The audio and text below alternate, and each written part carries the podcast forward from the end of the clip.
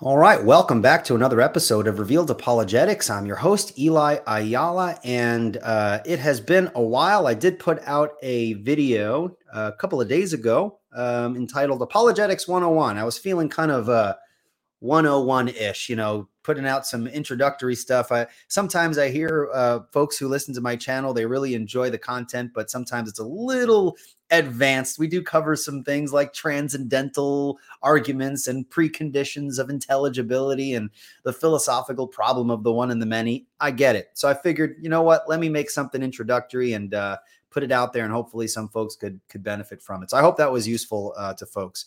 Oh, well, I'm happy to be back again. I think we're going to have more of a consistent um, uh, schedule coming up. I have uh, Doug Powell on uh, with me here today to talk about the Shroud of Turin. I have on Friday the hmm, what's the date on Friday? That's the 29th. I'll be having two gentlemen who are deacons at the Apologia, Apologia Church in uh, Phoenix, Arizona. I think it's Phoenix, Arizona. It's in Arizona. Uh, it's a church where James White attends, right? Uh, there are two deacons who um, Apologia Church hosted a debate uh, between them and uh, two Mormons. Uh, so we're going to talk a little bit about how to apply presuppositional apologetics to Mormonism. So I'm really excited to have uh, those gentlemen on on Friday. And then the next week, I'll be having my good friend uh, Braxton Hunter on to talk about uh, worship music, uh, modern worship music. Doesn't matter, uh, you know, with respect to the types of songs that we sing. So that's going to be a super interesting, um, you know, topic. Perhaps we'll be talking a little bit about the theology behind music. Um, I'll also be on Matt Slick's show. Um, Matt Slick is the president of CARM, Christian Apologetics Research Ministry, and I will be um, talking with uh, Matt about the problem of the one and the many so he invited me on his show to talk about that and uh, i'm not sure if it's going to be live or not but whenever it's up i'll, I'll let folks know if you want to follow uh, follow me around as i uh, am invited to speak on other uh, other platforms. Um, and i don't remember the date but someone i was on a show it was last week or a week before that to talk about presuppositional apologetics but we ended up talking about Calvinism. And so uh, I forgot the name of the show. If if those guys who had me on are listening, I apologize. Uh, but they've invited me back on um, to talk about Calvinism, and so uh, I'm excited to be able to do that. Uh, on their show. I don't know the date, but when I find out, I will let folks know, post it on Facebook and, and social media. I also am planning to do my epic Calvinism live stream where I'm going to attempt uh, to drink lots of coffee energize myself and go through all five points of Calvinism. So it's going to be pretty long. Uh, we're going to go through total depravity, unconditional election, limited atonement, irresistible grace, perseverance of the saints. And I'm just going to blab about it. And I don't know how long it's going to be. Um, hopefully, it'll be a, a big, chunky episode, but uh, will be useful for folks. I know um, whether you love Calvinism or you hate Calvinism, it is always an interesting uh, and fun topic to talk about. So, looking forward to that. Well, without further ado, I would like to introduce my uh, guest today, Doug Powell. Doug Powell is a Christian apologist. I've had him on before. Um, uh, I don't know how many episodes ago, it was a, little while ago, but I had him on before. Uh, Doug is a Christian apologist. He's an author, a graphic designer, programmer, and recording artist. He's appeared on Late Night with Conan O'Brien, CNN, NPR, World Cafe, Primetime America, The White Horse Inn, Stand to Reason, and Sound Reason. His books include the best selling Holman Quick Source Guide to Christian Apologetics, Resurrection Eyewitness, an interactive book on the minimal facts argument for the historical evidence for the resurrection, and Jesus Eyewitness, an interactive book on the life of Christ. He is also a contributor to the Apologetic Study Bible and the Apologetic Study Bible for Students.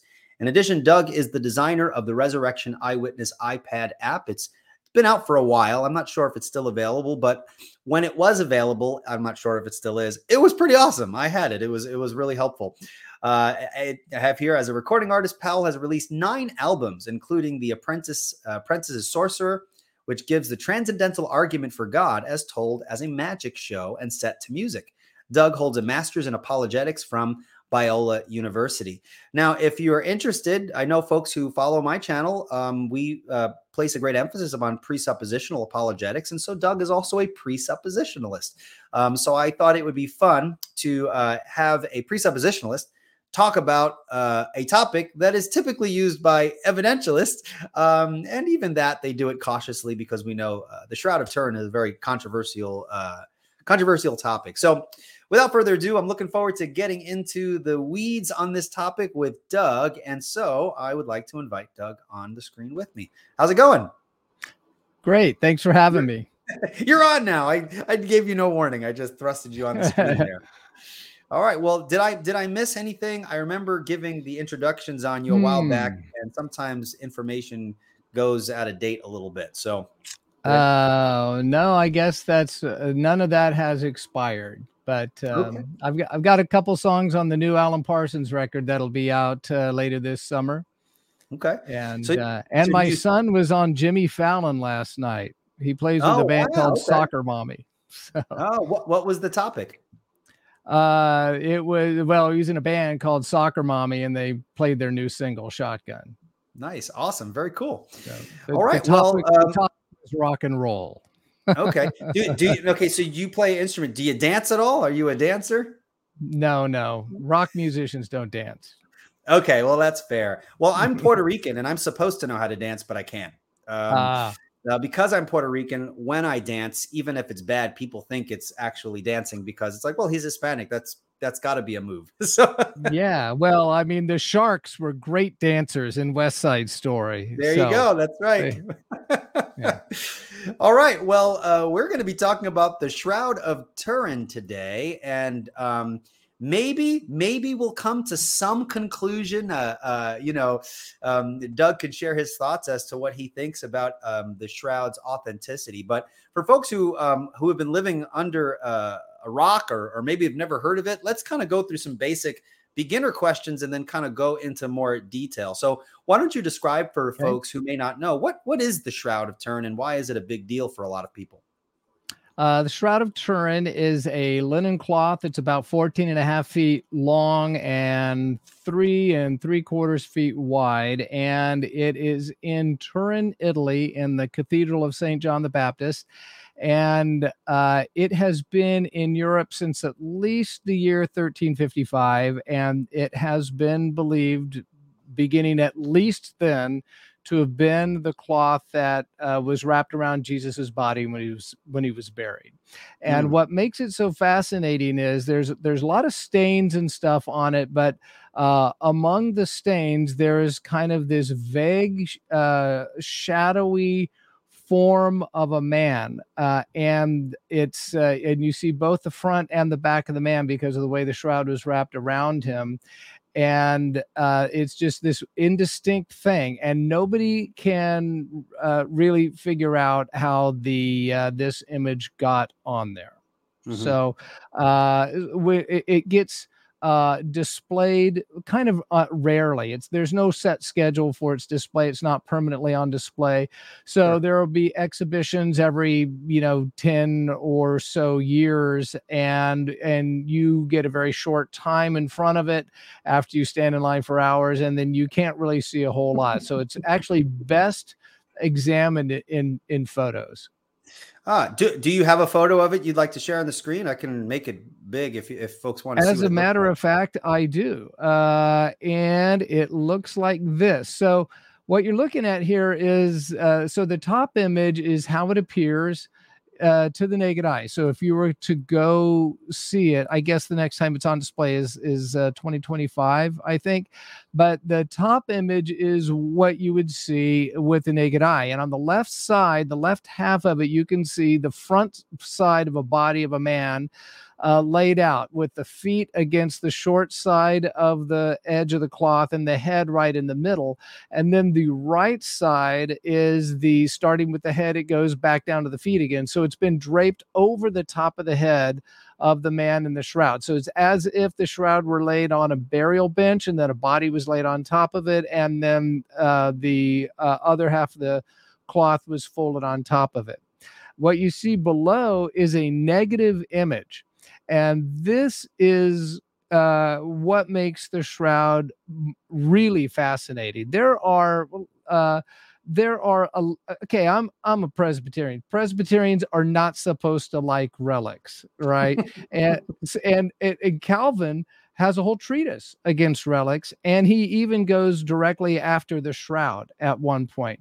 And I've been to the Topkapi Palace uh, Museum in Istanbul, and I went into this this wing called the uh, uh, the Sacred Chamber and uh, the Chamber of Sacred Relics, and I saw things like a stick that's supposed to be Moses's staff, and uh, a cooking pot that belonged to Abraham, and the sword of King David, and the turban of Joseph, and things like that. And they're they're clearly not authentic things. Okay, it's like a carnival sideshow in there, and these are are mainly what relics are like, purported relics. They're either so outlandish that they're they're not plausible, uh, to be polite. And even if you do come across something that might be authentic, that is like possibly authentic, there's no way you could prove it. You couldn't really hmm. investigate for it. How would you ever know that like that staff was Moses's? I mean, what what could you possibly test for? And the what makes the Shroud of Turin unique is that it is investigatable. You can do scientific tests on it to uh, that that can't be done on any other relic except one there's an exception and I, will talk about that but that the mm. shroud is unique among relics because it is an object of scientific investigation and in fact it's the most studied uh, artifact in the world. That's its reputation, anyway. Wow. Um, So, uh, but the the age of scientific investigation started when uh, it was photographed for the first time. And back for those who are too young to remember this, back in the days before digital photography, when you took a picture of something, it was it it it, it, it, it created a negative on the film in the camera. It was the opposite image. Everything that was dark that you took a picture of turned light. Everything that was light turned dark. And then you had to take it into a dark room and process it with chemicals and then reverse the image again to get a print. So when this was photographed for the first time in 1898, the guy took uh, his glass plate negative into the dark room and processed it and that bottom image is what he saw. The bottom image is the negative of the shroud. And this is really startling because not only is it counterintuitive because the reverse uh, it, it's a positive image. You shouldn't be looking at a positive image in a photographic negative. Because what it means is that the image of the body on the shroud to the naked eye is a negative image, which it doesn't make any sense. So, uh, first off, it's just unexpected, and that startled the guy. But even more startling is the fact that there's so much more detail and clarity when you look at this in negative. And it turns out that the, the man in the shroud has suffered all of the wounds that you read about Jesus suffering in the Gospels. And so now this kicks off the age of scientific investigation of the shroud that is it, that makes it so fascinating because now it's just it's not just tradition or legend but now you could really look into it regardless of your uh, religious presuppositions so, so when you talk you, about it, the person, the, uh, I'm sorry. Here, here, uh, this might be a little clearer for those who are looking at it for the first time. Uh, so you can see the the the close up of the body uh, as it's as if it were standing up right in front of you, and then that's that famous image of the face. So what you're looking at on the right is the negative image. So there you go. Sorry to interrupt you. No worries. Well, it, it, it's what's fascinating. I think is if if it is legitimate. I mean, we have then a photograph of Jesus. like, like, yeah. If it's legitimate, that that's in, is incredible. Um, yeah. So now you did say that the that on the the cloth there there's evidence that the the the person who uh, was wrapped in that cloth suffered some of the same injuries that are consistent with with Jesus. Um, yeah. How do you see that when you look? Is this through testing, or is it? Can you see it straight from the cloth that there is uh, evidence of maybe piercing in the in the wrists or or bruising on the head or anything like that? How do they determine that? Well, here, well, here it is. Here's uh, I've kind of created a wound map here. So here's what can be seen uh, uh, just by examining the photograph. Uh, at the uh, starting at the top, you have this strange wound pattern at the top of the back of the head that wraps around to the front of the head, and this would uh, correspond to what you would uh, think you'd see in, in terms of wounds from a crown of thorns. If the crown of thorns was not shaped like a wreath, but more like a dome or a helmet set on top of his head. Um, there is evidence that the uh, shoulders have abrasions on it, which would correspond to carrying a crossbeam and also scraping against the crossbeam uh, if uh, uh, uh when if if this person had been crucified. Um, all these little kind of uh, um, tiny hash marks are uh, or correspond to scourge marks. Now, Roman scourge uh, was done with a flagrum that could take two different kinds of shapes. One would be like you see in the Passion of the Christ, where at the end of the leather tongs you have sharp objects like glass or metal or rocks or something like that. Or it could be uh, done with these dull um, almost like sinkers on a on a fishing line where it's uh, lead balls that are paired up so they leave this almost kind of barbell or dumbbell uh, shape and this is what the man on the shroud has so he would have been uh, scourged with these uh, weights that left uh, at least 200 visible marks on the back and 150 plus on the front and they would have penetrated uh, well, they would have created a number of contusions before eventually penetrating the skin, and that's what you're seeing there. Uh, the the rear end on the uh, left side, when you're looking at the, the the the left image here, that's the back side. Uh, the rear, his, the man's rear end isn't flattened out, which indicates he's in rigor mortis, so he's been dead for 12 to 36 hours. And then if you uh, look around on the front side, you can see that there is a, uh, a, a large wound in his right side that corresponds with the spear wound that you read about in the Gospels. Uh, you can see on the wrist, the one visible wrist, there is a large wound where uh, that would correspond with where a nail goes uh, on a crucifixion victim, right at the uh, base of the palm, top of the wrist. And you can see that uh, from the wrist to the elbow on both arms, you see this trail of blood that goes from the wrist back toward the elbow at about a 20 degree angle, which corresponds to the arms in the position of a crucifixion.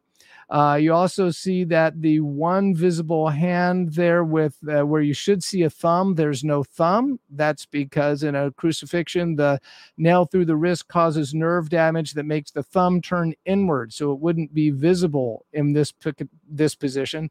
And look how long the arms are they're like they're unnaturally long arms. And the reason is because the shoulders are probably dislocated which is what happens to a crucifixion victim. Uh, the body can't sustain the weight. So the uh, arms dis the shoulders dislocate. And that means in order to exhale uh, and once they get the uh, in order to get the pressure of the chest off the lungs so that the victim could exhale and get another breath of air. They have to push up on the nails going through the feet or the heels, and that's what you see in the uh, uh, in the bottom there on both the front and the back. You can see that there's this uh, wound to the foot. So uh, you can see it corresponds very closely to everything you read about in the Gospels.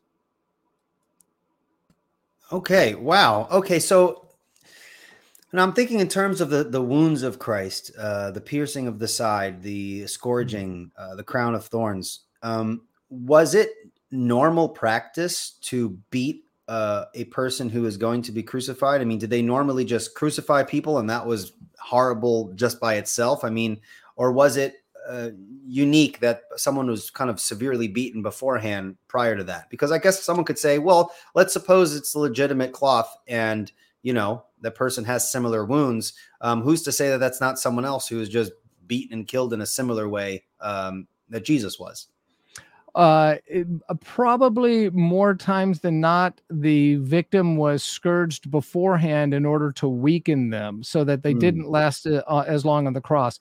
W- if you were well hydrated and in good shape and well fed and got crucified, then you know p- uh, putting a nail through your wrist is not going to kill you you die mm. from all sorts of other things. It would be through uh, hypovolemic shock or dehydration or you know there's a number of things that that kind of conspire. And uh it, it, it, like i said if you're in good shape you could last upwards of a week on the cross. So uh they to to scourge someone would significantly hasten their death when they got onto the cross. And so that that is what happened more times than not. But it's not just the the scourging beforehand uh that would uh okay if the question is how many people suffered these wounds. I mean, eh, lots of there were tens of thousands of people who were crucified by the Romans. So, how common would it be to have these kind of wounds? And this question was uh, answered by uh, Gary Habermas, who's one of the uh, leading experts in the world on the historical evidence for the resurrection. And uh, he wrote a book uh, two books actually with a guy named Ken Stevenson, who is the uh, PR guy for a group of scientists called the Shroud of Turin Research Project. They were called STURP for short. And the STURP team is who did the most extensive scientific investigation of the shroud ever allowed, which was done in 1978. And so Habermas and Stevenson together in two different books in the 80s calculated the odds of just seven of the wounds and then uh, they did that in order to calculate the probability that it could be anybody other than Jesus. So they don't even try to account for all the things we just that, that we just talked about or everything that you could see on the on the shroud, but just seven things. They looked at the crown of thorns and they they assigned that a probability of 1 in 400 because you got to figure the crown of thorns was there to mock Jesus for being king of the Jews and how many people were executed for being claiming to be the king of something probably not many and given that there were tens of thousands of people executed by the romans that's probably pretty conservative. Uh, there is no indication of decomposition meaning there's no fluid coming out of the nose or the mouth or any other orifices. There's no sign of put- putrefaction.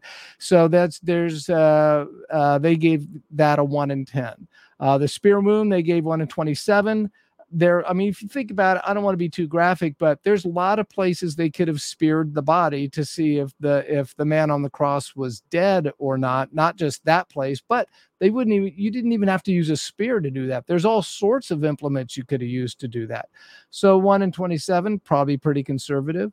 Uh, crucified without ropes uh, because the arms were dislocate it was sometimes uh, the arms would sometimes be tied with ropes onto the crossbeam as well to secure the body because the the wrists would sometimes pop off the nail heads.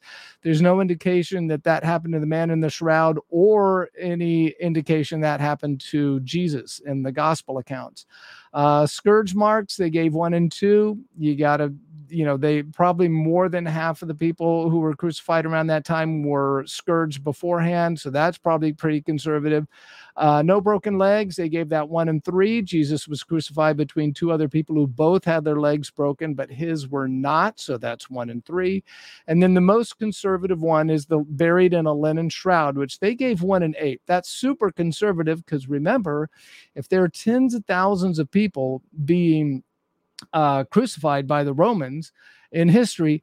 Uh, c- think about how uh, in, in, in the only archaeological evidence we have of any crucifixion victim is we have four skeletons of crucified people. Two of them still had nails going through the heel bones, uh, and, uh, and and only one of them's from the first century in Judea. One of them was found a few months ago from the second century in Roman Britain. So it's it was very rare, very rare to give the body back. They were either left on the cross to rot during times of insurrection, or they were put in a common grave. And uh, so to give the body back was highly unusual. It happened far less than one out of eight times, but they gave it one in eight. When you multiply just these seven things together, the odds that it's anybody other than Jesus is one in almost 83 million. Wow. That's interesting. So, okay. So if you could pop yourself up back on the screen there, you got the image there. Um, I don't want to ask the question while looking possibly at Jesus. No, just kidding. I'm just kidding. Yeah. Um, okay. So uh, I know that there's a, first of all, let me say this. If anyone has any questions for Doug, um, he will be taking questions if, the, if there are any. So just make sure you preface your question with the word question so that I could differentiate them. Um, also, if you think this is a load of bunk, ask a question. This is this is this is interesting. You know, um, I'm sure we know we can not be 100 percent sure about these sorts of things, but I mean it's an interesting topic, and there are some people who um, who think it's legitimate want to hear the the arguments of both sides. So if you have a question or a critique or, or an objection or anything like that. Uh, feel free to ask them in the comments and and uh, just preface your question, comment, or whatever uh, with the word question or comment or argument or objection or whatever the case may be. Um, all right. So um, the natural skeptical response is this is a forgery, right? This can be, mm-hmm. um, you know, uh, easily forged. Now, if you can put yourself, we know as presuppositionalists, when we engage with unbelievers and we're arguing worldviews, right? We argue that the the only legitimate way to critique someone is to hypothetically jump into their worldview and do an internal critique, right? Um, so perhaps you can do that here. If you could step into the shoes of the skeptic the knowledgeable skeptic who's aware of the studies and these sorts of things, can you spend a few moments going uh, through how you would debunk this based upon some of the best arguments out there against its legitimacy? And then after that, perhaps we can go into some of the specific um, studies and and and strongest pieces of evidence that people actually think this is legitimate. Well, it's probably better to do the uh, the remainder of the evidence first, and then okay. talk about potential theories. And the reason is because there are all sorts of kind of like um, the, uh, you know, common sense theories that you could put forward just based on what you've seen right now, but it doesn't come uh, close to accounting for the evidence that was particularly developed by the STURP team. And the reason why that's important is because the STURP team, there's this group of scientists from 1978 and they were a group of 30, 33 American scientists and they get sometimes sometimes they're mischaracterized as a group of uh, Christians who just went over there to verify what they already decided they were going to believe that this was authentic. And it's that's not true okay? Not uh, uh, the majority of these 33 uh, scientists were uh, self identified as Christians, but they didn't all agree on what that meant. There were Roman Catholics, there were Protestants, there were conservatives, there were liberals, there were Christians who thought this was fake, there were Christians who thought it was legitimate, there were a couple of uh, agnostics, there were a couple of Jewish men on this. And so it wasn't a monolithic thing. And these, uh, these scientists were all PhD or equivalent, like terminal degree level uh, experts in their field, and they worked at highly respected places like Sandia National Labs, Los Alamos National Labs, uh, Caltech, JPL, Air Force Academy Weapon, and the Air Force Weapons Lab. Okay, these were these were serious guys who went over there to do serious scientific work. And at the end of uh, the exhibition in October 1978, they were given 120 continuous hours to uh, conduct uh, a number of tests, as many as they could. 120 continuous hours, five straight days nonstop. So they had to work in shifts. It was highly planned out, and uh, uh, so they they they collected all this data. They did all this photographic evidence. They hauled a ton of gear over there, and then over the next four years, they published their findings. And they published their findings in over 20 different peer reviewed scientific journals. So they wrote as scientists for scientists in a way that other scientists could interact with and like I said they're peer reviewed so uh, this they, they're not writing for christians. These this isn't like they didn't have a blog and they didn't publish it in christianity today and they didn't publish it in like newsweek magazine or the discovery channel or something and there's nothing wrong with any of those outlets but they're not academic peer reviewed uh, environment so and that's what they were doing Okay, so they were writing as scientists for scientists, not as Christians for other Christians, mm-hmm. and uh, and they determined that Uh, the shroud was, uh, you know, the the main question is what made the image on the shroud, hmm. and the answer is they don't know. There's there there they couldn't right. determine it. They could determine what the physical properties of the image, but not the cause uh, that the physical properties are the effect of. But mm. they were able to determine that the image was not made by paint, stain, dye, scorching, oils, um, uh, pigment of any kind, uh, spices, nothing. There was no uh, no natural or known artistic process that could have produced this image. And they came, they arrived at that uh, for in, in, a couple different ways. Number one, the blood on the uh, well, first of all, uh, there uh, uh, you'll still to this day read from skeptics that the what appears to be blood on the shroud is is actually paint that there is paint on the shroud uh, mm. so first thing to know is uh, it is blood it is human blood and it's type AB. Type AB is common in the Middle East and not common in Europe. Uh, second thing uh, is that there is.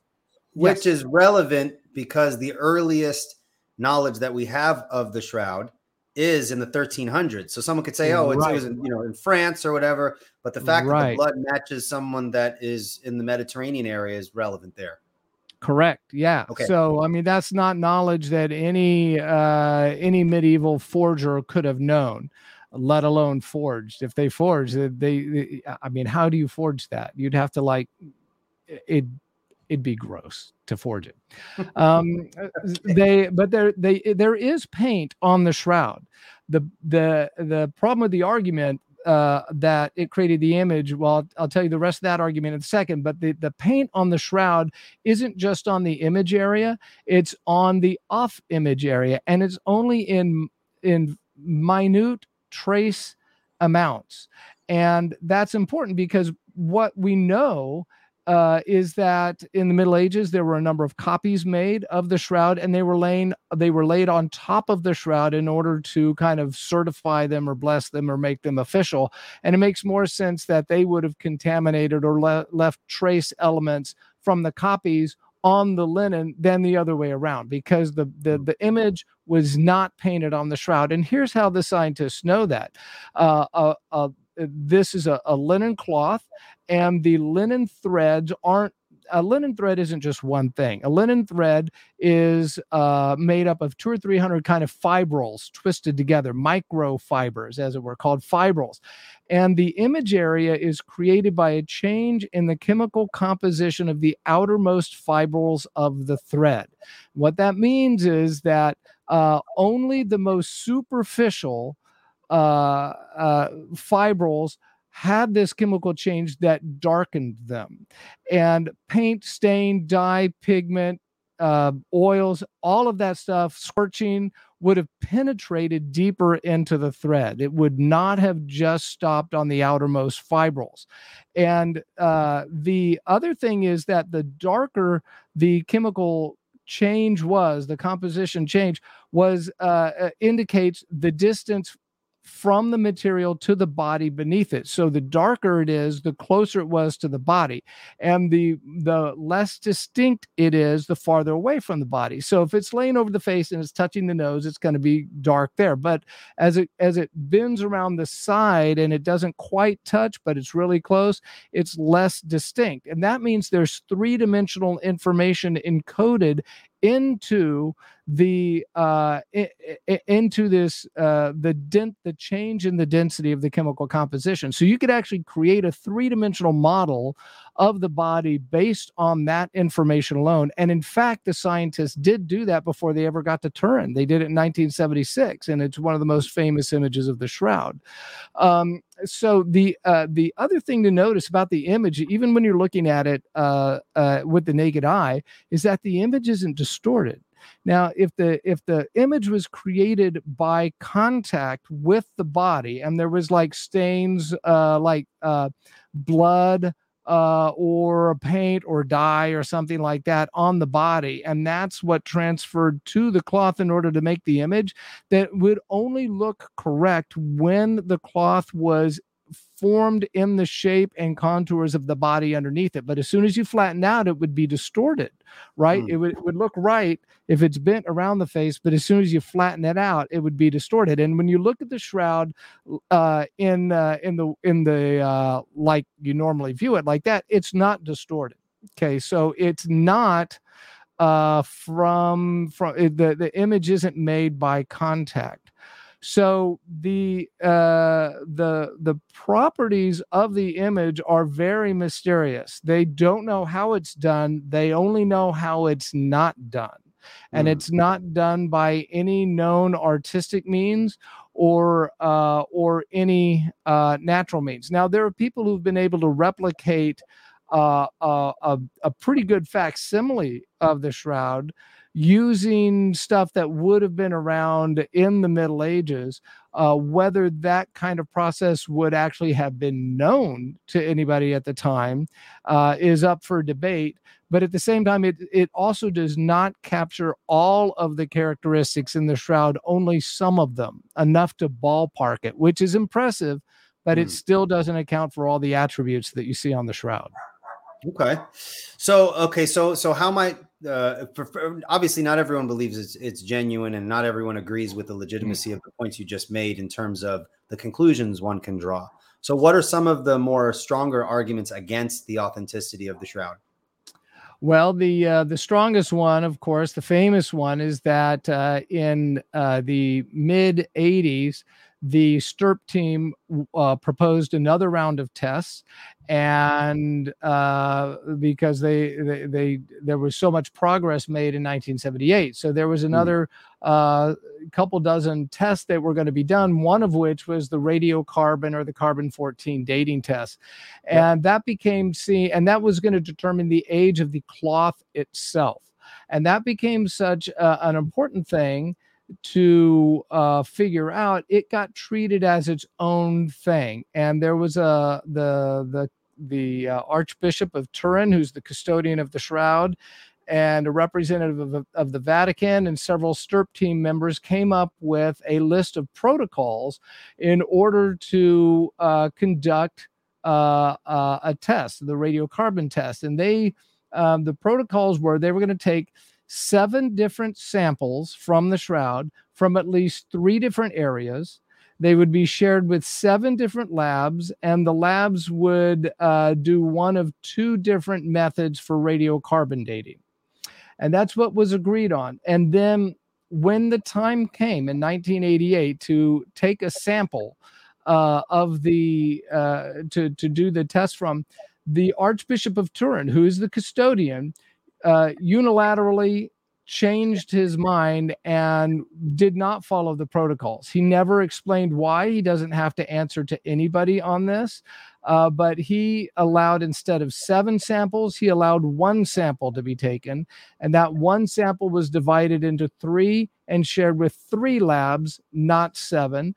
And they all used the same method, not the uh, a second one as well. Okay. And six months later, in October 1988, when the date came back, it was dated to about 1260 to 1390. So it was announced that it was a medieval fraud, and that's that that is where things stand on the uh, on the on the testing directly on the shroud because that's when the uh, the church pivoted from examination to conservation and they've just hmm. preserved mm. it and, and, not allowed any more testing to be done on it since that time uh, interestingly enough there was enough material uh, that the STURP team had to work with that there were there was uh, one of the the PhD chemists from Los Alamos, a guy named Raymond Rogers, continued to work on this issue, and in 2004, I believe he published a peer-reviewed paper in an academic journal for for chemists um, that conclusively proved that the material that was tested in 1988 was not original to the main material of the shroud. Hmm. And so what he did is uh, part of of what the the STURP team protocol was uh what what what uh, part of what it, it said was don't use uh a uh a sample from the top left corner uh, because that has a high likelihood of contamination. Now, uh, in this, the bottom half of the slide you're looking at, the main body of the shroud is kind of in the bottom right hand corner here, and and so Raymond Rogers this chemist had a thread from 1978 from this main body of the shroud. And then he had access to a thread taken in that top left corner in 1973, and he compared the two. Now, the 1973 thread turned out to be cotton coated in plant gum and dyed. And the, the sample from 1978 was linen, not cotton. Okay, linen comes from flax, not the cotton plant. It doesn't have any plant gum on it, and there's no dye on it. So this area, this kind of this whitish corner, uh, triangular shape uh, from the 1973 sample thread area, that area right there, that cloth has at least either a mixture of cotton and linen uh, in it, and that uh, uh, was important because then he uh, contacted somebody who had a remnant from the 1988 sample material. And that 1988 radiocarbon sample material you could see is adjacent to that 1973 area. And that thread was examined, and it turns out that the what was tested in 1988 is cotton and it's coated in plant gum it is not the same as the main body of the shroud. So it doesn't mean that the shroud is authentic. It doesn't mean that the shroud is from the first century. All it means is that whatever was tested in 1988 is not from the main body of the shroud and therefore cannot be used to date the shroud with any sort of authority. Um, now, he proved that another way in 2002. He had another paper that used photographic evidence to show there, there was a difference in the uh, chemical composition of the sample area from the main body of the shroud. And that's what you see up above. There's an X ray and there's a transmitted light photograph. So, light being shown through the backside of the shroud. And you can see that this denser area is where the 1988 carbon dating uh, sample was taken from, and that is different from the main body of the shroud. So it looks like it appears to be that there is additional material in that uh, that one section of the shroud, and we don't know where it came from. You know, the shroud's been in a lot of uh, uh several fires, uh, and there's been uh, uh, patches added to it. There's a, been a backing cloth added to it, and there may have been other repairs using something called an invisible weave that could account for this. We just don't know. The one thing that has been proven is that whatever was tested in 1988 is not from the main body of the shroud.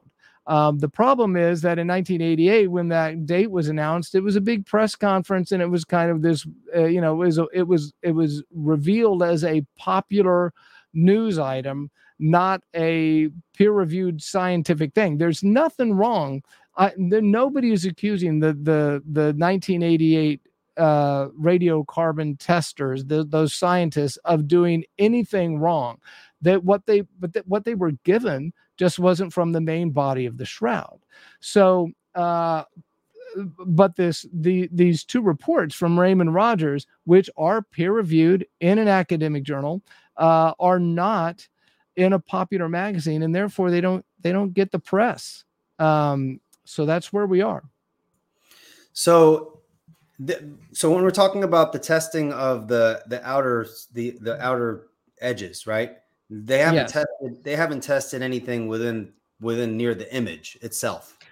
No, and that was the whole point of taking seven different samples from at least three different areas is you'd get a variety of, of places to kind of check and reconcile with each other. And mm. that's that's what didn't happen. And not only that, but they took it from the most contaminated area on the shroud that they could they they could tell. Why? So, I mean, if, uh, no, no. Go ahead. No one, no one knows why. the The archbishop never explained why, uh, but it's not like he's some evil villain. I mean, it's frustrating to us, but you got to figure he pro. I'm certain that he believes this is authentic. So if okay. it's authentic, he's not going to want the anything missing from the main body of the shroud, and he probably like was like, I, I don't want to be the guy who had like some snippet cut out of the middle of the thing. So here, just take it from the area that I least care about. Well, the reason why you least care about that area is because it's the most contaminated area. So you can, you know, you can see why he might do that. So I don't want to paint him as a bad guy, but at the same time, you're just like, oh man, yeah, you just you blew it. It. Me, it would seem to me if you want to really be more sure of its authenticity that you would grant that. You know. Uh, yeah, but but then uh, you risk uh, destroying or damaging the very thing that you want to preserve and authenticate. Mm, yeah. Right. So interesting. All right. Well, um, oh, let okay. me throw you. Let me throw another one at you because okay, this is okay. super cool. All right. So during the 1978 uh, test, they um, the Archbishop invited one other scientist to participate, and he is a criminologist named Max Frei from uh, Sweden and uh, or Switzerland. Sorry, and he uh, he was a well-known criminologist, and he had this kind of Sherlockian uh, method that he came up with okay. of placing people at crime scenes by comparing the plant life from around that area with pollen he pulled from their clothes using sticky hmm. tape. So they uh, they let him come down uh, with his sticky tape, and he just used standard gift wrap, wrapping tape. It's crazy. It's just like you know, like stuff you use for Christmas presents. And okay. and he took like 38 different samples that were able to uh, collect pollen. He did. He took some in 73, and he took the rest in 78, and he was able to come up. He was able to identify uh, over 50 different kinds of pollen on there. And this is really important because the pollen, not only did he identify, but it's associated with certain locations. Uh, in fact, it's associated that you can come up with an itinerary. It's northwest uh, Italy, it's southeast France. It is uh, the area around uh, Istanbul and the uh, area. There's uh, um, there's pollen from Palestine, and particular to the area around Jerusalem. And the pollen from around Jerusalem is in bloom, which only happens in March and April. Now that's again, that's something that's that's crazy. That's something that that uh there's no medieval forger medieval forger would have uh, come up with you know?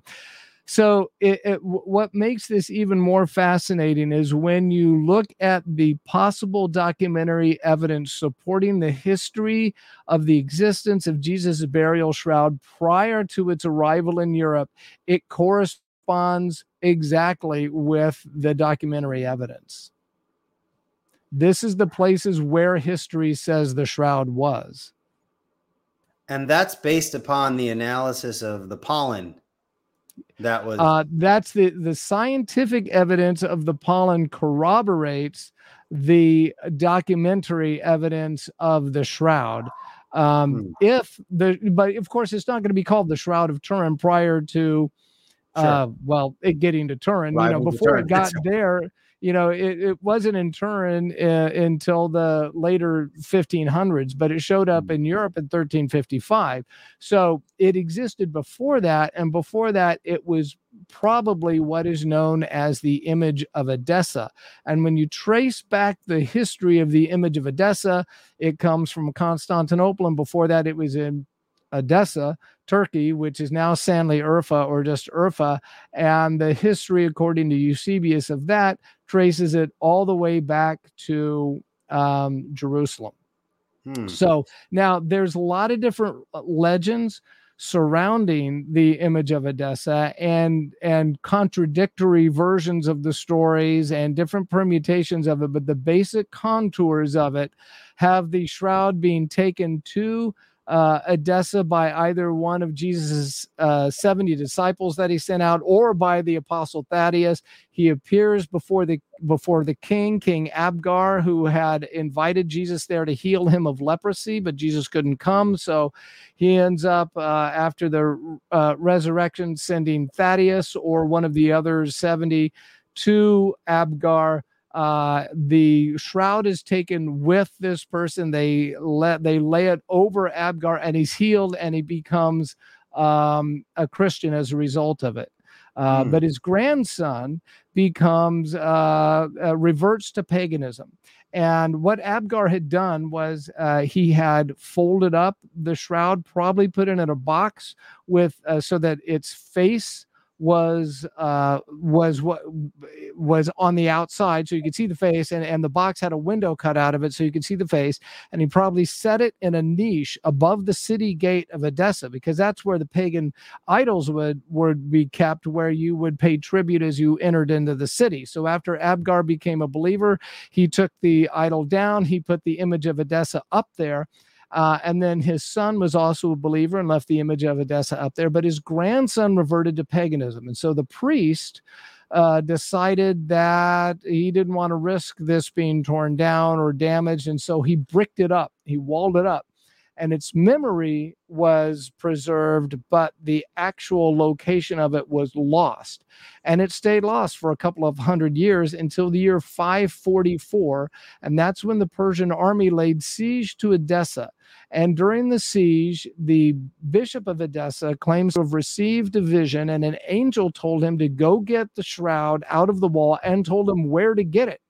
And so he opened up the wall. There's the shroud and he lifted it up and started walking around the city and he got to a certain point in the city and there were a bunch of copper pots around there and they all started rattling and that's how the people of edessa came to the realization that the Persians weren't only laying siege by, you know, to the city, they weren't just encircling it, they were tunneling underneath the city so they could come up in the middle of it. And so the hmm. people of Edessa dug a hole into the tunnel, poured in some oil, lit it on fire, and killed the Persians. And that's how they broke the siege and survived. So the image of Edessa became very famous in 544, and it was kept there for 400 years. And then it was taken to uh, Constantinople. And it was kept in a church in Constantinople until 1204 when the city was sacked during the Fourth Crusades. And the Crusaders, um, I mean, it, it, it just disappears for about 150 years. And that's when it shows up in Europe. Uh, hmm. so there's there's some debate about how it it gets there. Uh, I'll tell you the most compelling story is that uh, when it is first displayed in France, it's in 1355 in Lirey, France, and it's by a guy named uh, Geoffrey de Charny. And uh, in uh, so that's like says 1355. In 1204, there was a uh, there was a duke from Besancon, France, or not a duke, but a um, a knight uh, in the Crusades. Uh, his name was uh, Othon de la Roche, and uh, he was at Constantinople, uh, Constantinople when it was sacked, and then he was made the Duke of Athens. And then he returned home to Byzantium, France. And his great great granddaughter married Geoffrey de Charny and uh, so that would explain how it gets into the uh, you know how it gets to his possession uh, and in Byzantium France in the Delaroche castle to this day there's a little chest that says this is what the the, the shroud of Jesus was kept in so mm. you you have this connection there uh, that's that's fairly plausible. That's why on that pollen map I actually have the location of Athens tapped down there. And the reason why it disappears from the record for 150 years is because right after the the um, the sacking of Constantinople, uh, the Pope made it illegal to display or sell relics without the church's permission. And so mm. I mean, he was the one who who hushed everybody up if you had something, because so many of the relics that ended up in Europe were stolen from Constant- Constantinople during the uh, the the sacking of it in 1204. Hmm.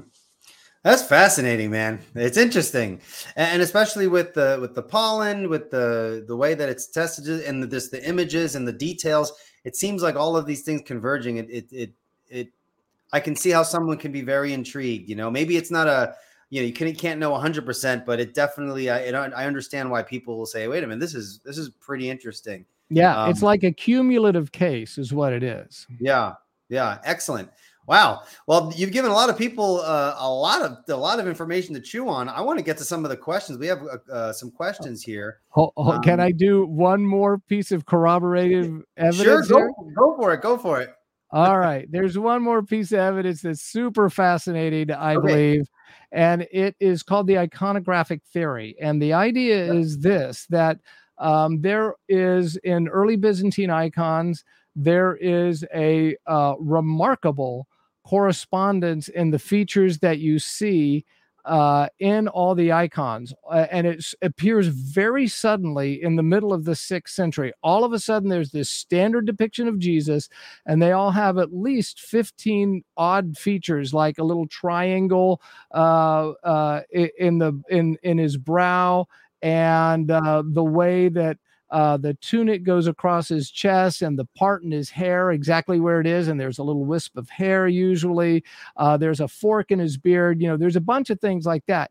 But the, what makes that remarkable is that before uh, the middle of the uh, sixth century, Jesus was depicted in a wide variety of ways. So here are uh, just here's a quick sample of the earliest depictions of Jesus between the second century and the early sixth century. So, and I could, I just like randomly grabbed some here, but uh, there, there are a bunch of other ones I could have grabbed, but he's, uh, sometimes he's a repurposed Roman god. He's a good shepherd. He's a fisherman. He's got long hair. He's got short hair. Uh, sometimes in that top left one, he's got a magic wand. It's a short staff. He's uh, doing a miracle. And, and in some of the early icons and, and uh, catacombs uh, paintings, when, when a miracle is being produced, uh, by Jesus, he's he's got a, a, short staff or a magic wand, and there's so many different ways of portraying Jesus that Augustine even complains about it. And then suddenly, in the middle of the sixth century, Jesus is standardized, and that's it corresponds with the recovery of the image of Edessa in 544 and uh, there it uh, you can see there is there are a number of uh, features that are across the board on all of them and they actually are on the uh, image of the the face in the shroud as well. And there was a this this was first uh, recognized in the 1930s by a french biologist but in the 70s and 80s there was a british historian named ian wilson who really uh, started uh, developing this theory pretty significantly. And there was a, a psychiatrist, a doctor in, uh, at Duke University, who took this very seriously and started comparing the uh, oldest, one of the oldest icons. Uh, with the face of the man on the shroud, and so he uh, uh, he he found that there were about 175 exact correspondences between these two images. He called them points of congruence. Uh, the image on the, the right, that icon is dated to 550, six years after the sack of, uh, or after the, uh, the siege of Edessa was broken and the recovery of the image that icon, the, the Christ uh, Pantocrator icon, comes from uh, St. Catherine's Monastery at the foot of the traditional Mount Sinai, and the monks there told uh, Dr. Whanger that it was painted from the burial shroud of Jesus. And so what what this guy did is uh, he took slides of each of these images and he projected them on the exact same spot on the wall and he had a polarizing filter on each lens and then he held a polarized filter in his in his hand and he was able to isolate areas where they hit exactly together because I mean, there's some resemblance looking at it side by side, but you wouldn't think that the one on the right was copied from the one on the left necessarily. But check this out. Okay, it, so here's here's obviously the base image, and uh, I took uh, using Photoshop, uh, ran a filter on it, and combined the images, and this is the correspondence. Now stare at the tip of the nose, stare at the tip of the nose, and watch everything fill in The eyes seem to kind of open up. The eyebrows hit exactly. The uh, the hair hits exactly. It's pretty incredible. Check this out. I did another one. Looks like looks like the same image and it, it's just worn away a little bit. So, like I said, there's 175 points of congruence here. He, he didn't do it with just that image, he also did it with uh, a, a, coin from 695 called a solidus, which is the oldest coin that has Jesus's face uh, minted on it. And he found 140 points of congruence, I believe, on that. Um, it, it's pretty incredible. So the the point, of course, is that um, there something happened in the middle of the sixth century that made people, the people who were creating icons and, and depicting Jesus, believe that they had an exemplar of an authentic image of Jesus that they needed to uh, try to adhere to. And and the best explanation for that is the recovery of the image of edessa and that uh, you know would only be the case if they believed it was authentic and uh, again that is just another little point in this um, this uh, accumulative case for the shroud that it existed prior to the radiocarbon date mm. Okay, that's that was I like that the, the image how you kind of uh, did that there. That's fascinating. Now, if um, we're before we go to the questions, I want maybe you can kind of give because uh, on my on my thumbnail it says, "Is this Jesus?" Now, obviously, we can't know hundred percent, right? And it's going to be debated until Jesus comes back, right? and right. Jesus going to be like, "Yeah, it was me." You know, um, I don't know why Jesus. That was a great Jesus impression. like, that was the okay, best I've he ever heard. Like Robert De Niro. I told you it's me. It was me. You know. Um, if you can give us your take uh, with everything that you've considered your own study of the evidence and the things that you've heard in terms of counter arguments and things like that what percentage would you say is your level of confidence that it is most likely the cloth of christ and the image there is is in fact jesus uh, or not where where do you stand there um, based upon your um, yeah, and again, you just this is an estimate percentage. I mean, obviously we don't know, but uh, where do you stand in light of in light of the evidence as you see it? I think it's a pretty compelling case. And I think it's far more likely to be authentic than not authentic. If you want me to like assign a, a percentage to it, I'm probably 90 or higher. Uh, wow. But the uh, uh, uh if it proves to be fake, uh, or inauthentic in any way, nothing changes in my theology. The truthfulness of Christianity does not stand or fall on the authenticity of the shroud. You right. know, the, uh, I believe that there was a burial shroud, absolutely. Whether this is it or not, I don't know 100%. But if this isn't it, it's it's uh, it's got enough similar. I mean, it's got everything that you would expect to see on the authentic one. Mm. So uh, until there is a better explanation or any explanation really for that image, um, I think it's got to be kept as a live option. And right mm. now, it's more alive than than dead. Wow. Okay. Excellent. Thank you for sharing that. Um, I hope you guys are enjoying this conversation. It's super fascinating. I mean, this is a, an area that I really never spent a lot of time in. I, have known about the the shroud. I think I've watched a couple of documentaries years ago, um, but I haven't really been following along. But I've always found it um, fascinating. So um, we have some questions here, um, and Doug, I'm going to go with our uh, a hypothetical objection here. It's a theological objection. Maybe you want to speak to this. Um, Scott Terry, thank you so much for your $20 super chat. That was really generous of you. Thank you so much. Uh, but Scott says, uh, theological objection. If God hates graven images, why would he violate his law by leaving a graven image? And then he puts in parentheses, love the shroud, just playing devil's advocate a bit.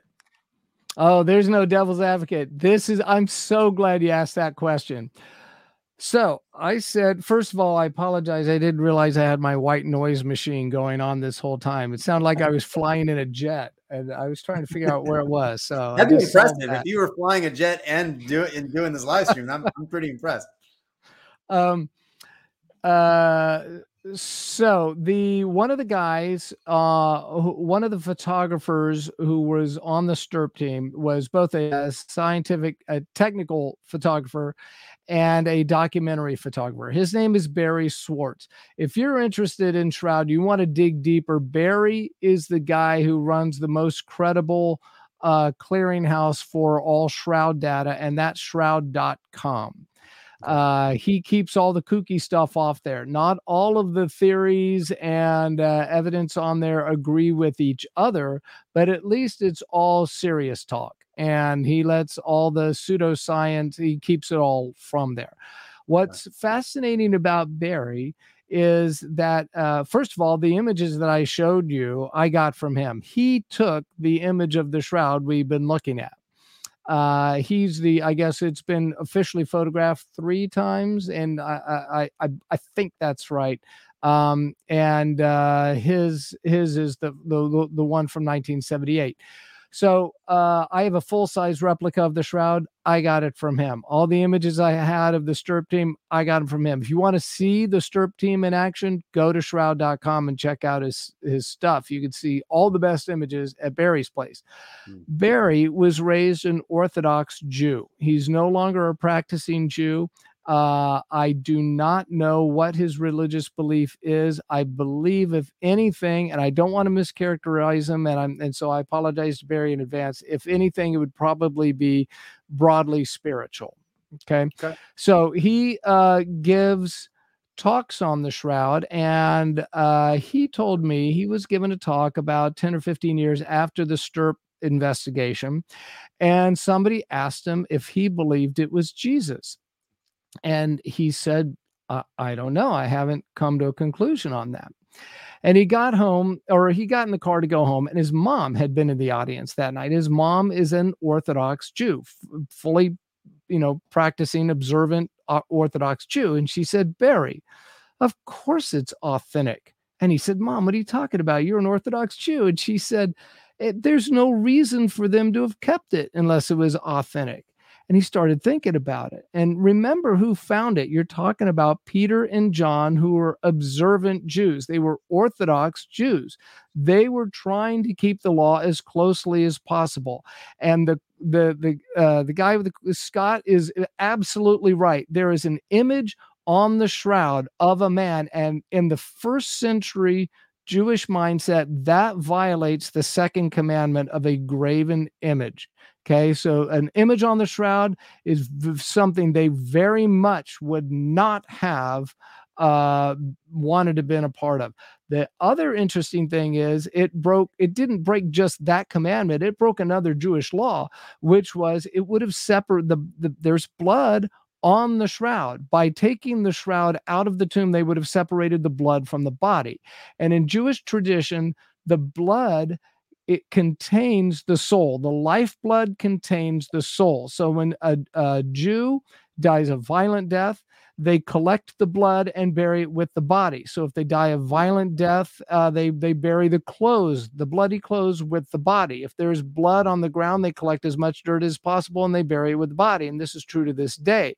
And and it's also Passover. So by going in there and fooling around with burial clothes and stuff, they would have made themselves ceremonially unclean. So none of this story actually makes sense unless unless they walked in and and there's an image on the cloth but it's an image not made by human hands because that's what the second commandment is against is making an image by human hands and this is actually the start of an entire genre of, of christian art called uh, called acheiropoieta which is an image not made by hands and so if the, the caveat is it's an image not made by hands and you can't separate the blood from the body if there is no body. Mm. And so it would make sense of both of those things. Mm. And wow. that comes from Barry's Jewish mom. Isn't that great? So th- here's awesome. the best part of this is now Barry believes it's Jesus, but he's mm. not a Christian. He believes yeah. it is Jesus, but he doesn't believe in Jesus. Right. Okay. Interesting. Thank you for that. Awesome. And thank you, Scott. Great question. Um, Lawrence Stanley says, short answer, no. Jesus had a separate head cloth. John 20, six through seven, while the Turin shroud is all one piece. How would you speak to that? That is, I'm so glad. It's like I've got plants in the audience. Uh, okay, so the when remember when I started, I said that what makes the shroud unique is that it is the only relic that could be investigated scientifically, with one other exception. Here's the other exception. This is called the Sudarium of Oviedo. Oviedo is a town in Spain. It's about 15 miles from the north coast, right in the middle, and uh, and this is uh, uh, this is a Sudarium. Oviedo is the town. Sudarium is uh, the name of a cloth. I mean, it's just what a cloth was called. A sweat cloth is what it is. And in first century Roman world, uh, there were uh, you just carried this around in the hot arid areas, and the tradition is that this cloth was wrapped around Jesus's head as he died on uh, the cross and was buried with him. Now, we don't usually picture Jesus on the cross with his head wrapped. It sounds really freaky, uh, but it's it's not like this would have been on his head the entire time. It would have been on it placed around his head as he approached death, and the reason is the very reason I just explained. You got to bury the bo- the blood with the body. And so this was built to catch the blood as he started uh, spewing it uh, as the pressure built up in his lungs and he was taking longer and longer at times before he could exhale you know the pressure being released once he once he pushed up on the nails in his ankles was so forceful he was spewing blood. And so once that starts happening they wrap the uh, cloth around his face and what you're looking at are blood stains and uh, but it's not just blood stains it's blood stains mixed with pulmonary edema in a six part pulmonary edema to one part blood uh, ratio. And that is what's produced in the lungs when a body is undergoing torture or extreme stress, such as asphyxiation, which is one of the ways in which you die in crucifixion. And you can see that there are these kind of uh, concentric stains growing out from the center there. So, right in the center is where his nose would have been, the tip of his nose. And so the blood is getting caught in all the facial hair there.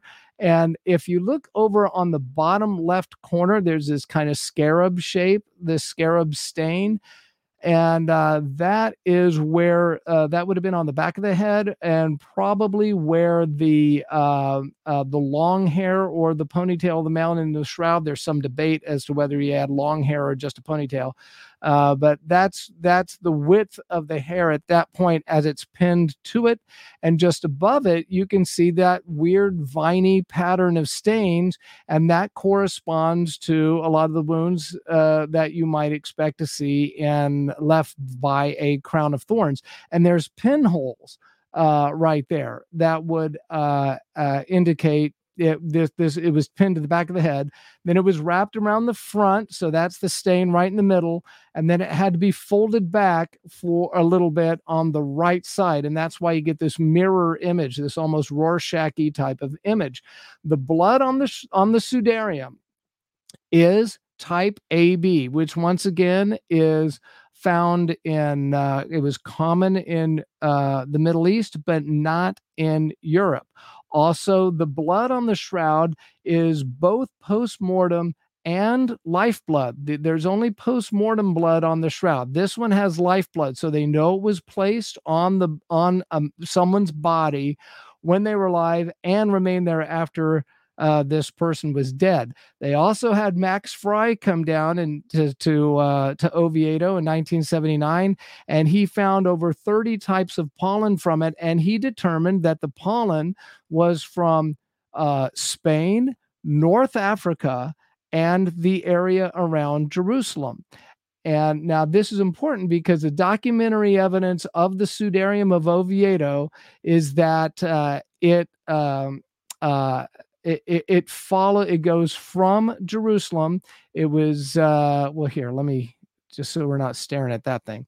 Okay, so the idea, the the the history of the Sudarium of Oviedo is that uh uh it, the there was a chest, a wooden chest made by the disciples of the apostles They placed some relics in it, including the face cloth that had been wrapped around Jesus. So that's what you see in John 20. Now it's taken off when he's when he's buried. Uh, so it's it's not on his head during the resurrection. So if the resur let's say we assume the resurrection is what causes the image. That's why there's no image on this thing. Okay. It was only on his head uh, while he was on the cross and then when he was taken down from the cross. It was on his head all the way into the grave. So, in order to get those stains, you have to have the body in three positions. One is like this.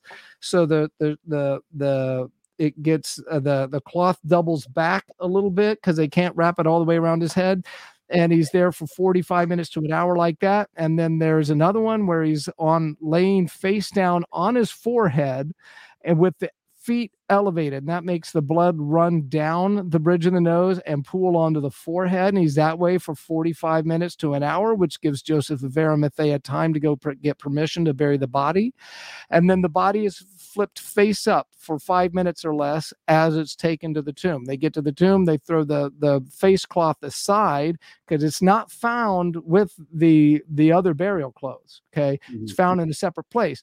So that makes sense of of john 20 so the burial, the this face cloth, the sudarium, was placed in this chest, and in the uh, the mid sixth century or so, uh, there was a, uh, uh a, a, pilgrim named Antonius Martyr who went through the Holy Land and he went out to where John the Baptist did his ministry. And there was a cave there uh, along the Jordan River that had seven nuns who were guarding a chest. And uh, this chest is said to have had the face cloth of Jesus. Uh, in 614, uh, the Persians came to sack Jerusalem, so it got moved to North Africa, probably Alexandria. In 616, the uh, Muslims moved into Northern Africa, and so it was put on a boat and sent to Carthage, Spain, or Cartagena, Spain, and uh, immediately taken to Seville. And then in uh, 657, the Muslims moved into Spain, so it was moved north to Toledo. And in 711, the Muslims had continued to move north into Spain, and so it was taken all the way to the northern uh, Spain mountains of Asturias. That's what the region was, and that king was able to repel the uh, the Muslims, and he attributed the ability to do that to the protection offered by the relics in the chest. So he founded the town of Oviedo. He built a cathedral, and he put the chest in there. And uh, three times a year, Good Friday, and then there's two feast days in September on the 14th and 21st. They pull out the sudarium and they hold it up as they give the benediction.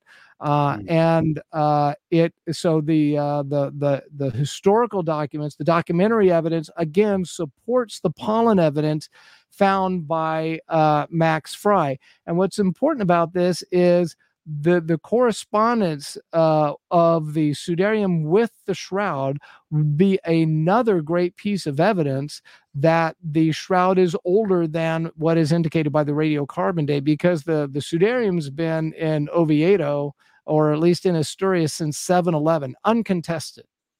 Mm, wow, that's incredible. That's, in fact, that. people are throwing up softball questions for you.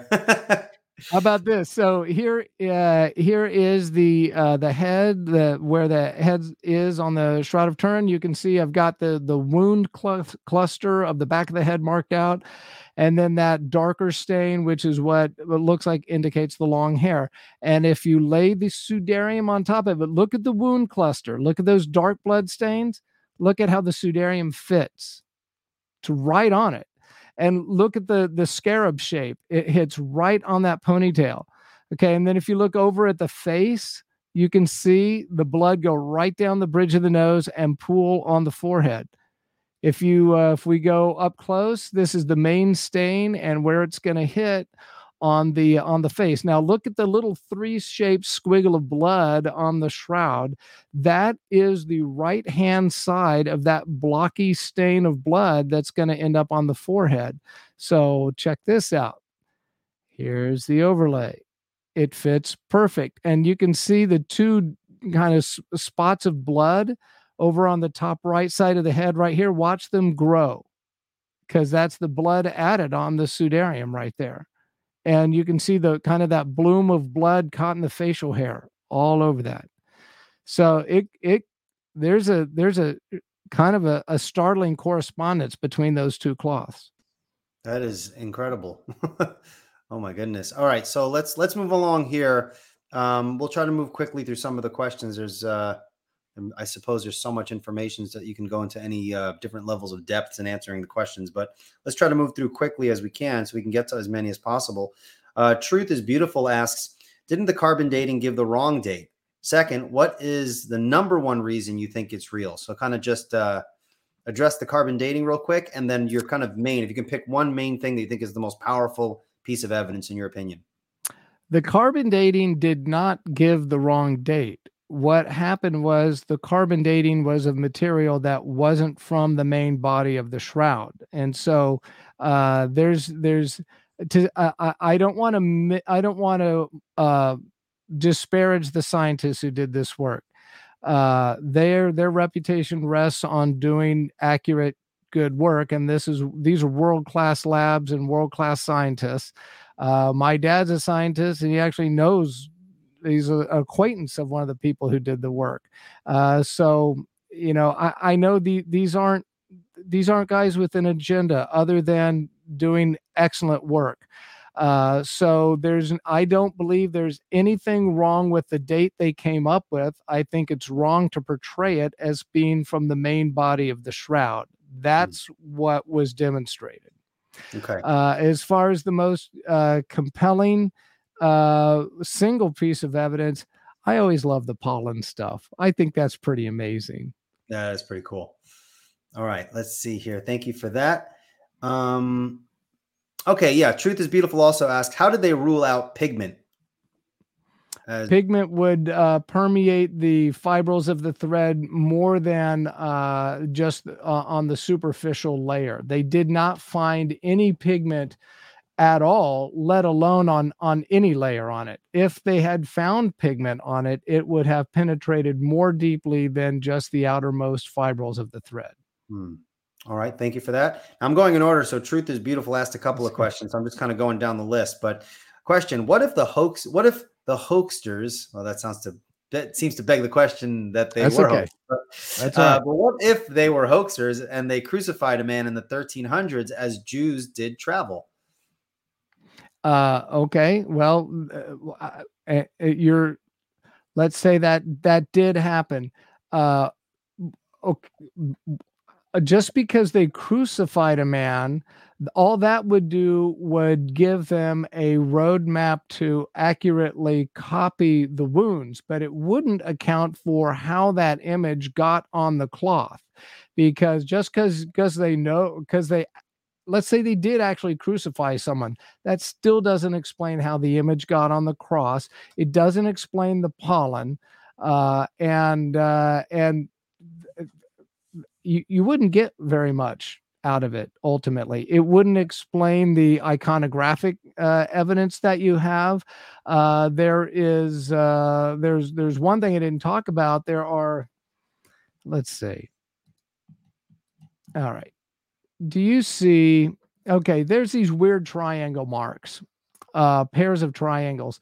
That comes from a, uh, a fire that it was in in the 1600s so the shroud has spent a lot of its uh, history folded up and uh, it was in a it was in a metal box that was in a cathedral that caught on fire and the metal box dripped onto that one corner and the way it was folded meant, meant that it burned through 16 holes and there's patches on those holes but in between the holes if you look on the uh, between the uh, uh, left two pairs of holes and right two pairs of holes, you can see that there's this series of L-shaped holes that are they like form a seven or an L. Um, there is an image from the year 1195 called the Hungarian Pray manuscript that uh, is a depiction of the women at the tomb finding no body but finding an empty shroud. And on the shroud, they have this weird pattern of four holes, making this L shape. Now, that's a good 75 years earlier than the earliest uh, date in the radiocarbon dating. And again, another reason, just from artistic evidence, that the shroud existed prior to the radiocarbon date. Um, I mean, there's just it's it's just one thing after another after another. That's why it's a it's a cumulative case. There's no one thing that's kind of a knockdown drag out, but that's the kind of thing that isn't explained by saying well what if in the middle ages they found they just got a jewish guy and they they crucified him? That doesn't mm. explain anything. Let's say they crucified a jewish guy and then they put pigment all over him and then then tamp down the cloth on top of them it doesn't explain the non-distortion of the image. It doesn't explain the uh, the chemical change only on the outermost fibrils of the thread. It doesn't explain the image at all actually. All it would explain is how they got an exemplar of what to copy, not how they accurately copied anything, because it doesn't it, it doesn't give them a method for replicating the shroud. Okay, thank you very much. Excellent. Um, let's see here. Um, Slam RN asks, can you ask about the holographic image in the shroud? What's up with the holographic image in the shroud? uh, I don't know. I guess I'd have to ask for to define the terms. Okay. All right. Well, if you define the term uh, slam RN and I'll catch your question again, I'll uh, repost it here. Let's see here. Um, Sorry, I have an art degree and a uh, theology degree, so that that may be a completely accurate way of asking the question, and it's just outside of my ability to understand it. Yeah, no worries, no worries. Truth is beautiful has asked a bunch of questions. Some of them were kind of indirectly answered, but here's and here's another one.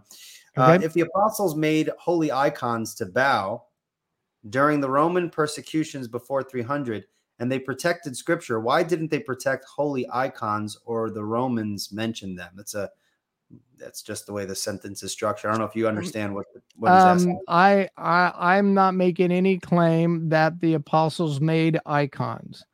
Um, okay. but for argument's sake, let's say they did. Well, there were periods of time in the church where there were movements against the existence of icons and they were destroyed or painted over or purged or whatever. And this is one of the reasons why the, the uh, monastery at St. Catherine's in, at the foot of the traditional Sinai is so important, is because it is so remote and because it was protected by both uh, Christian and Muslim rulers uh, for various reasons, it has the largest collection of icons in the world.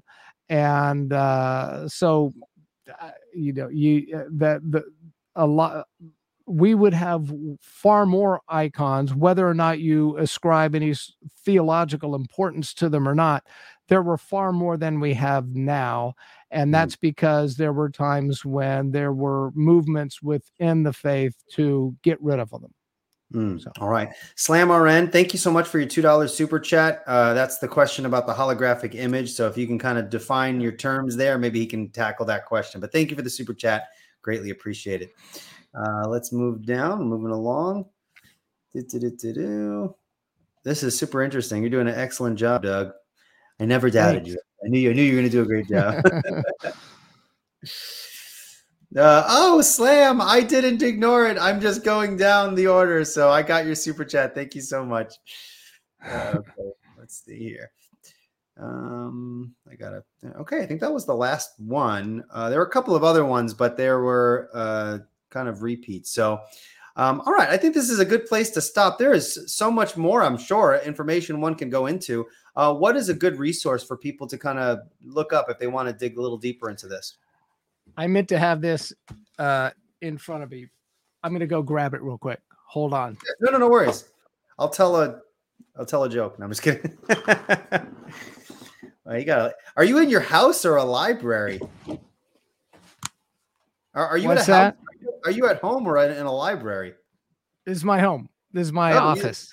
You, you got. Is that because I saw? I thought that was just one bookshelf behind you, but you kind of went and it looks like like multiple bookshelves. Oh yeah, I got I got a I could go I can go over here. I can go way back over here. Like I got another guitar right here. Uh, that's pretty intense. Nice.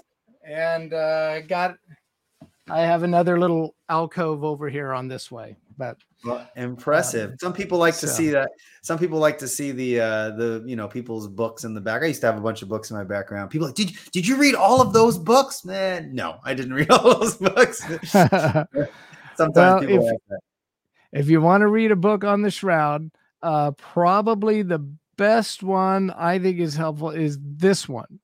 Uh, the Shroud of Turin, you can tell that I I have done a little bit of reading on this one. So it's the Shroud of Turin, a critical summary of observations, data, and hypotheses, and it's by John Jackson.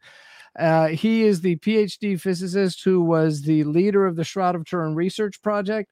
And you can order this book at shroudofturin.com or you go to you just go to shroudofturin.com check it out.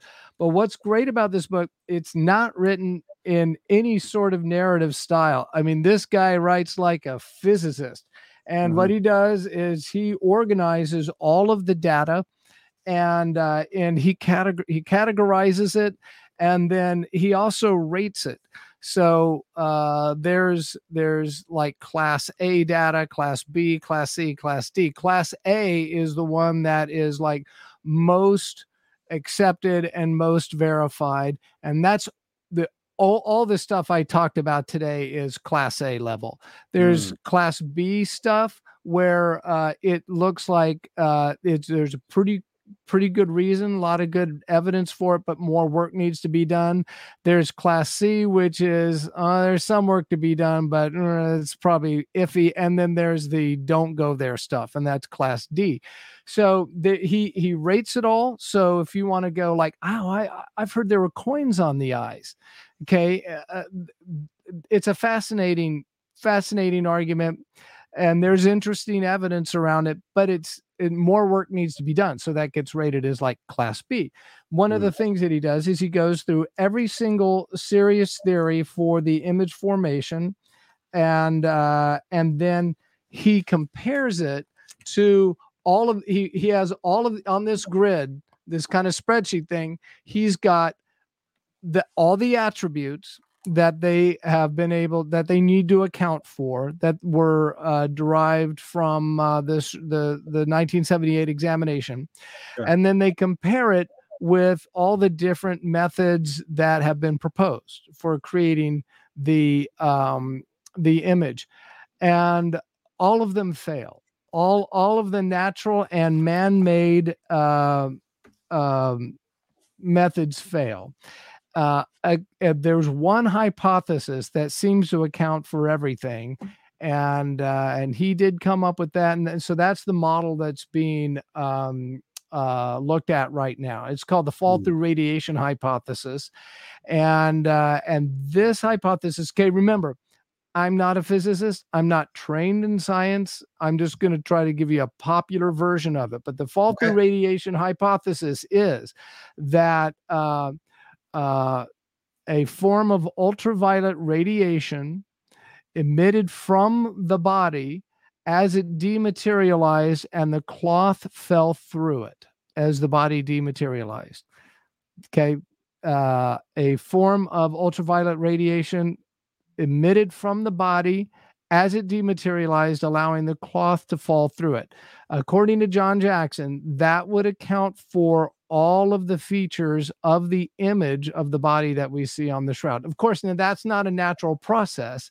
And so you can't test it by replication or observation. It has to be tested theoretically.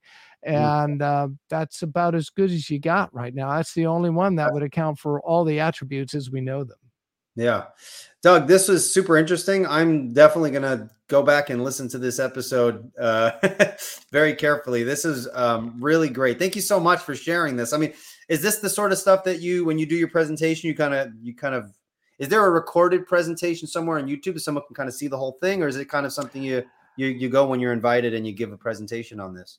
Uh, yeah. Uh, this is what I do when I go and I'm invited, uh, invited, and and I give this all the same stuff. But I okay. have not recorded it yet. I have meant to record it twice, and then I get so distracted before I start that I forget to hit record.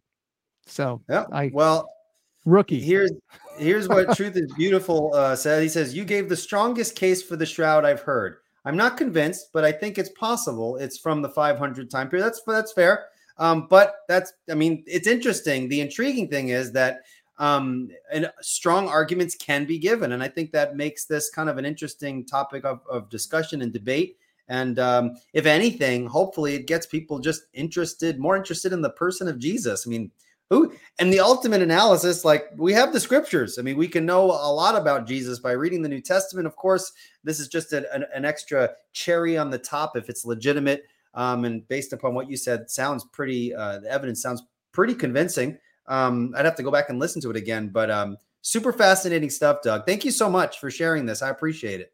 Oh, thanks for having me. I had fun.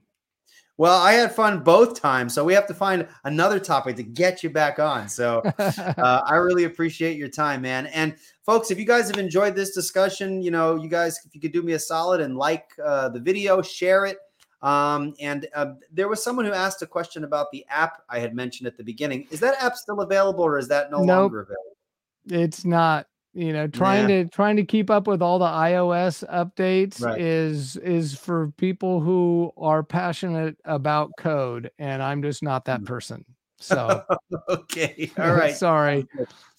All right. Well i had it when it was around and it was pretty cool. So uh you know it's a book. You can get the book form of it so okay. it's available at apologia.com you can get a physical book or you can get uh if you buy it on uh as a Kindle or a, or on the iBooks uh, store, mm. then it's a print replica of that book. But there's no no more interactions or anything like that in it.